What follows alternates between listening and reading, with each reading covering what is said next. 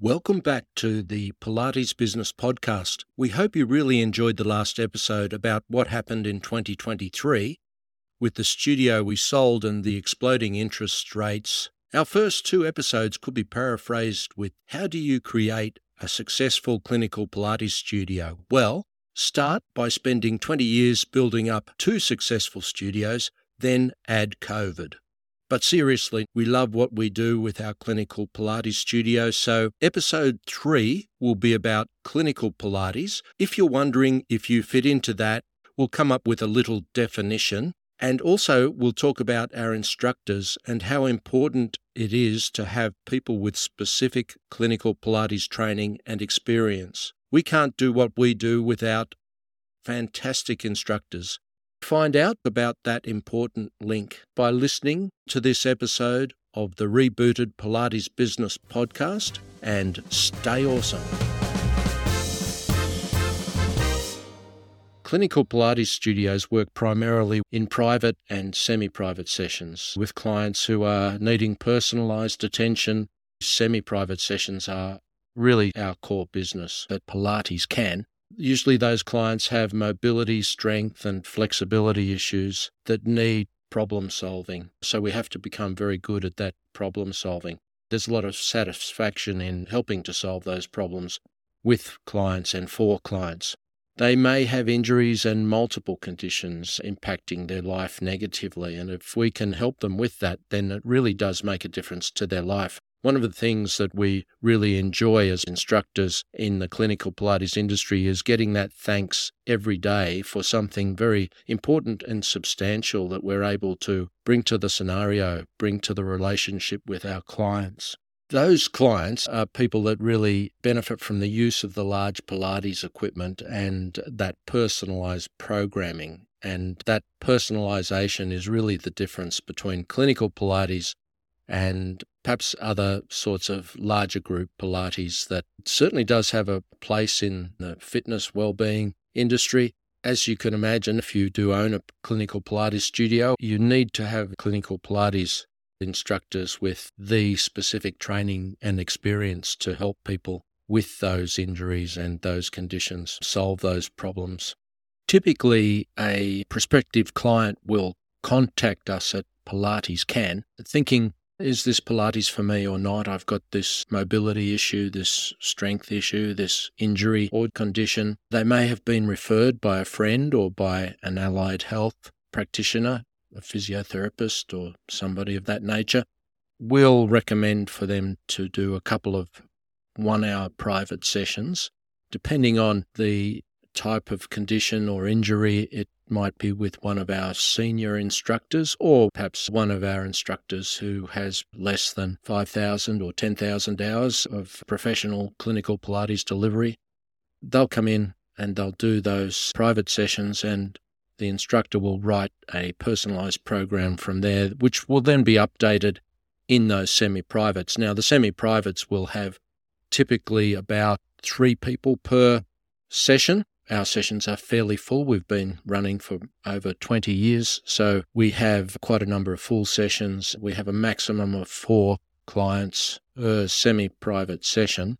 Instructors that haven't been with the company for so long, perhaps been qualified only in recent years, they may only have two or three people in the session, but usually our senior instructors have that maximum of four booked. The good thing about the fitness industry recognizing Pilates and getting into Pilates in a big way, with so many of these Pilates reformer studios opening up, is that there's many instructors out there that have done some training in Pilates. They may be instructing reformer classes, and there's certainly some very good skills involved with that that can be then progressed if instructors are interested, if they see that as a progression for their career towards this clinical Pilates where they have the opportunity to get the satisfaction that we get every day from clients that are so very thankful that we can help them really change their lives, their mobility, and help them to do the things that they really want to do. It could be lifting the grandchildren, playing a round of golf, or being able to ride a bike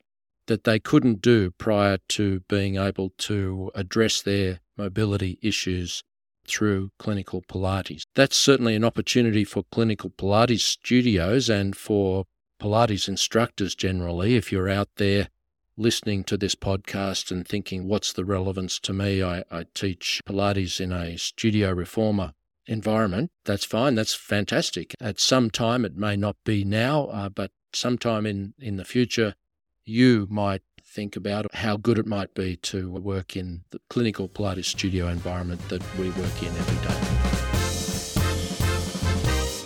And if you are one of those instructors, or indeed if you have no Pilates instruction experience or professional qualifications already, there is a course coming up in March in Canberra, the Studio Rehab course. It's the best course that we've come across. That's why we use the Polestar course providers, educators, and system. If you're not in Canberra, then there are courses right around Australia in the capital cities as well as internationally. It's a very well supported course. There's a lot of live content in the studio, which is really important. I often draw the analogy between learning to be a plumber and being a plumber. If you're going to learn to be a plumber, it's best to be on site, best to be handling the pipes and digging the holes in the trenches rather than looking at it online. It's going to be a bit of a big step to go on site if you haven't done that already in your training. The other example would be a soccer coach. It's probably very difficult to be a soccer coach if you haven't played soccer, if you haven't really been involved at the coalface with what it takes to make a good pass, create a good formation, and to solve those problems in soccer, unless, of course, you're Ted Lasso, one of my favourite shows. But if you don't have the support of fantasy, then it's a very good idea to get that on site involvement of how to solve those problems. They are significant and important problems, and if you don't have that experience on site, you will be caught out. We've got the problems in Pilates dealing with clients that are perhaps in pain, working with other instructors with some team teaching. That's a big advantage to you in a studio Pilates environment where you can leverage off the tremendous experience, sometimes 20 years worth of experience of helping clients through these points of difficulty and creating solutions for these problems. The Polestar course starts in March. If you're keen for that, you better check it out soon on our website. All of the links will be there for our Pilates Can website and the Polestar site, the government recognised course provider. At Pilates Can, we also provide internships for Pilates instructor students. We provide lots of valuable mentoring and guaranteed work with our studios if you are one of the interns that come through the Polestar course. Many of our staff at Pilates Can have come through that path or a very similar path to that. Of course, as we mentioned, we're very clinically focused. We have a social and fun environment for the whole body Pilates experience. And we do that because it does help with results. It's a culture in our studio and amongst our people the atmosphere is just very encouraging and welcoming. Apart from that, you'll be accessing the experience of over 80,000 hours of professional Pilates delivery if you are involved with our team through the course. We'd love to talk with you about that if you're interested and you feel that you might have that as a possible direction in your life or in your career. You'll certainly be helping a lot of people and getting that satisfaction. It's not easy. It's quite uh, a difficult course to undertake to get all of the technical elements under control and all of that learning in your body, as well as help clients to do what they need to do. I can very highly recommend the course, and yes, we'd love to talk to you about that.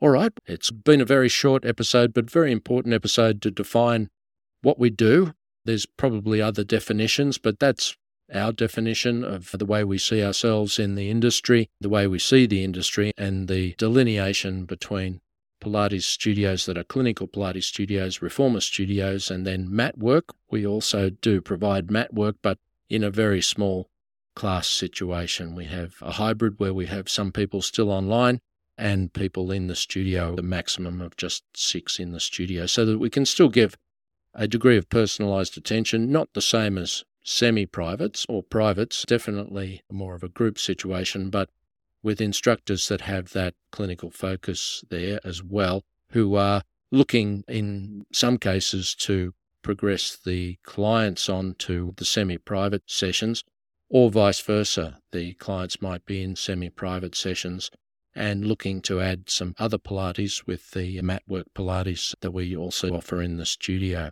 So we'll call it a day there for this episode. Important episode, short episode.